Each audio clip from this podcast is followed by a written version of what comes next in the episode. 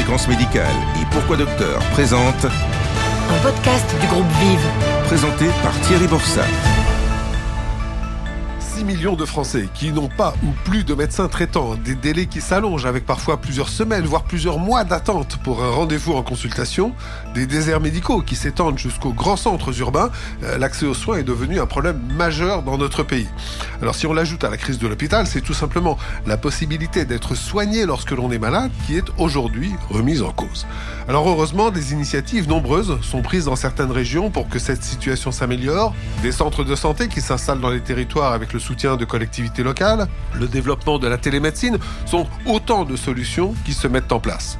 Dans ce podcast, réalisé en partenariat avec le groupe Vive, le point sur ces coups de pouce aux soins de premier recours. Sandrine Boyer, bonjour. Vous dirigez le pôle accompagnement de Vive 3 dans les Pays de Loire où vous avez mis en place des structures qui facilitent cet accès aux soins. Alors, quelle était la situation dans ces territoires qui vous a amené à chercher à améliorer l'accès, en fait, aux consultations de médecins? Alors en fait, notre expérience, elle date de 2017. C'est en 2017 que les premiers éléments euh, qui concernaient l'accès aux soins dans le département de la Mayenne nous sont remontés. C'est le Conseil de l'ordre de la Mayenne, en fait, qui s'est emparé du sujet pour ce département-là, voyant les difficultés euh, qu'avait euh, la population à accéder aux soins, à plusieurs milliers de patients sans médecin traitant. Donc ça devenait extrêmement tendu en Mayenne. Et c'est comme ça que l'acteur mutualiste VIF 3 a été sollicité pour assurer l'ingénierie et le montage un projet initialement qui se voulait expérimental pour voir de quelle façon on répondait aux besoins. Et puis dans le temps, bah, les choses euh, se sont améliorées, pour autant non résolues. Mais euh, c'est comme ça que le projet est né en 2017. Et maintenant, ça fait cinq ans que ce centre existe. Quelle était l'origine de cette difficulté à trouver localement un médecin traitant? Bah, C'est les ratios de médecins euh, par rapport à la population qui étaient anormalement bas. Donc du coup, les patients ne trouvaient plus de médecins traitants. En plus, les médecins euh, avancent aussi en âge, avec un certain nombre qui partent à la retraite, avec de très grosses patientèles. Quand un médecin euh, partait en 2017 à la retraite, c'est plusieurs milliers de patients qu'il avait dans sa, dans sa file active qui se retrouvaient sans solution. Et donc ces grosses patientèles étaient rarement reprises par d'autres, étaient réparties sur ceux qui continuaient à travailler et qui n'y arrivaient pas du coup à absorber euh, la demande telle qu'elle existait à l'époque. Donc ces centres de santé qui vous sont apparus comme étant la bonne solution, comment et avec qui les avez-vous mis en place? Ce sont des centres de santé. Donc c'est le modèle juridique qui a été choisi. Alors centre de santé, ça veut dire que les médecins sont salariés. C'est le principe, c'est ce qui fait la différence avec des maisons de santé pluriprofessionnelles dont on parle beaucoup aussi et qui sont d'autres dispositifs qui, eux, regroupent des médecins libéraux.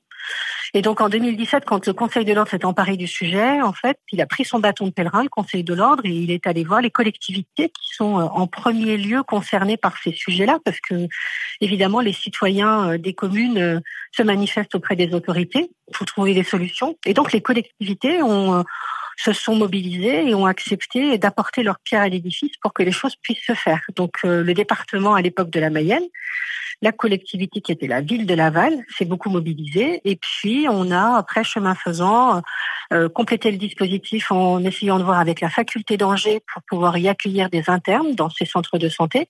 Et vous voyez, c'est vraiment euh, par, le, par le, le, nombre de partenaires que ce dispositif-là, que ces centres de santé a pu être monté. Et depuis, nous en avons monté d'autres. On a toujours fonctionné pareil, c'est-à-dire que la mutualité euh, assure le portage juridique du centre de santé et l'employeur des médecins, mais en fait, il, euh, il le fait grâce à la contribution euh, de chacun des partenaires. Et quand je dis contribution, c'est aussi un apport financier puisque des moyens sont du coup financés, les moyens de fonctionnement du centre de santé sont apportés par les collectivités de département. Mais pour que ces centres de santé fonctionnent, euh, c'est une évidence, mais il a fallu des médecins. Et comment avez-vous retrouvé ces professionnels de santé qui avaient, entre guillemets, disparu? Le côté innovant de ces centres de santé, c'est qu'ils sont basés sur le recrutement de médecins retraités. Donc les médecins retraités, je le disais, ils avaient de très grosses patientèles quand ils étaient installés en libéral. Et un certain nombre d'entre eux ne se voyaient pas, ne plus du tout avoir d'activité et voulaient continuer eux aussi à, à répondre à la demande et ils étaient un peu, comment dire, embêtés que les patients ne trouvent plus de médecins traitants et puis d'avoir un sentiment finalement d'abandon de leur patientèle. Donc ils ont accepté de reprendre du service dans certaines conditions, c'est-à-dire qu'ils ne voulaient pas euh, travailler à temps plein, évidemment. Donc euh, nous, on a cherché des médecins retraités euh, qui ont accepté de travailler quelques jours par mois. Donc ça leur permet de concilier à la fois leur vie de retraité et de garder une activité. Donc pour pouvoir euh, ouvrir euh, deux consultations par jour, on a 12 médecins parce qu'en fait chacun travaille à temps très partiel. Ça c'était la première condition pour qu'ils acceptent de revenir euh, travailler. Et la deuxième condition, c'est qu'on les décharge toute la partie administrative. Et ça c'est important dans ce dispositif-là, c'est que bah, les médecins, faut les recentrer sur leur cœur de métier un médecin, c'est très rare maintenant, et donc euh, si on peut les décharger de toute la partie administrative, euh, ça les motive, et puis du coup, euh, on utilise au mieux le temps médical au bénéfice des populations. Aujourd'hui, hein, si on se met du côté des patients, comment la situation a-t-elle évolué grâce à ces centres? C'est pas miraculeux parce qu'on comprend bien qu'on ne peut pas répondre à tout le besoin, parce que les besoins sont vraiment très importants. Donc, on n'apporte qu'une partie de la réponse. Mais pour autant, bah, c'est toujours ça de prix. À Laval, donc dans le premier centre de santé que nous avons monté en 2017, on fait à peu près 1500 consultations par mois. Donc vous voyez que c'est pas anodin quand même comme réponse. Ça correspond pas à toute la demande, mais pour autant, ça apporte quand même une réponse à beaucoup de patients qui sont très contents d'avoir une solution, qui ne voient pas forcément toujours le même médecin, mais qui voient des médecins très expérimentés on peut dire que c'est un vrai succès. Après, euh, voilà, est-ce qu'il faut se réjouir que que ce dispositif-là, euh, enfin voilà, c'est pas forcément un, dispositif d'avenir. Les médecins retraités, c'est pas forcément ce sur quoi il faut baser l'avenir de la médecine, mais pour autant, c'est une solution à un contexte très critique à beaucoup d'endroits, dans beaucoup de territoires ruraux et de plus en plus aussi dans certains quartiers de grandes villes. Donc euh, dans tous les cas, ça a fait ses preuves et ça fait cinq ans et depuis on en a ouvert euh, trois autres. Donc on est à notre quatrième centre de santé avec des médecins euh, retraités, le dernier étant un peu mixte avec de jeunes médecins qui viennent d'être diplômés et des médecins retraités. Vous le dites vous-même, fonctionner avec des médecins retraités, eh ça ne garantit pas la pérennité de l'accès aux soins dans ces centres. Alors, comment voyez-vous finalement l'avenir de ces dispositifs? Quand le dispositif de Laval a été lancé en 2017, on était parti sur une expérimentation de trois ans. Et quand on s'est réuni avec les différents partenaires, on s'est dit que de toute façon, on n'avait pas d'autre choix que de prolonger ce dispositif-là. Alors, il est plus, euh, il est plus dans l'expérimentation, il a fait ses preuves. Et donc, on est reparti pour une durée indéterminée parce que tant que la situation ne s'améliore pas, en fait, ces dispositifs-là, ils vont continuer à contribuer, en fait. Alors, on, l'a quand même dupliqué, c'est-à-dire que nous, on est parti d'un dispositif euh, précurseur en, en, Mayenne et depuis, on l'a euh, dupliqué à un certain nombre d'endroits. Donc, euh, ce qu'on a fait a fait quand même sa preuve. Ça doit quand même s'adapter au territoire sur lequel on les implante. C'est-à-dire que c'est pas exactement la même chose que nous avons dupliqué à Cholet et au Mans. Les principes de base sont les mêmes, mais on a pu de la même façon répondre à une partie de la demande qui était sur le territoire. Vous expliquez que des jeunes médecins viennent aujourd'hui accueillir des patients dans ces centres de santé. Est-ce que leur implication dans ces structures, est-ce que c'est pas finalement le bon moyen, celui que tout le monde d'ailleurs cherche sans le trouver, pour amener ces jeunes médecins à s'installer dans les territoires où il y a des déserts médicaux? En fait, assez vite, euh, on a compris qu'il euh, fallait faire de la formation des médecins. Il fallait que nos centres de santé soient des terrains de stage pour les internes. Et donc la faculté euh, de médecine d'Angers a aussi euh, répondu euh, favorablement à notre demande d'agrément, puisque c'est un agrément qu'il faut obtenir pour former des jeunes médecins. Nous, l'idée, c'était derrière de les inciter à venir s'installer. Et certains se sont installés sur les territoires, pas suffisamment encore à l'heure d'aujourd'hui, mais ils sont très contents de venir travailler avec des médecins très expérimentés et ça marche ça marche vraiment bien entre les jeunes et les anciens, ça marche vraiment très très bien et certains d'entre eux s'installent. Et sur le dernier centre de santé que nous avons ouvert, qui est vraiment basé sur euh, des jeunes médecins qui viennent d'être taisés ou en passe d'être taisés, eh bien en fait c'est pour favoriser leur installation. Et là, sur ce dispositif-là, qui a été euh, ouvert euh, cette année dans l'ouest de Laval, il y a au moins 50% des jeunes médecins qui vont s'installer sur le territoire. Donc là, on a à la fois on contribue dans nos dispositifs à répondre à la demande et à la fois on favorise l'installation. Donc c'est ça en fait. Le but c'est quand même de favoriser l'installation des médecins et que ça puisse s'inscrire dans la durée. Des jeunes médecins qui arrivent dans les territoires, voilà donc un signe positif. Hein. Si le problème de l'accès aux soins est malgré tout encore loin d'être réglé, euh, il y a cette voie et puis il y en a une autre qui commence à trouver sa place dans le parcours de soins et qui permet d'avoir un contact rapide avec un médecin, c'est la téléconsultation. Docteur Antoine Poignant, bonjour. Vous dirigez, vous, une plateforme de télémédecine qui s'appelle Mes Docteurs et qui propose des téléconsultations. Alors, c'est une des voies qui euh, est privilégiée, notamment par le gouvernement, pour lutter contre les difficultés d'accès aux soins. Quel constat faites-vous sur l'ampleur de ce problème? Alors le problème, c'est que l'accès aux soins dans les territoires est vraiment dégradé. C'est un rapport du Sénat de mars dernier. Hein. On a 30% de la population française qui vit dans un désert médical. On a plus de 10% des, des, Français des 17 ans, donc 11% des Français n'ont pas de médecin traitant.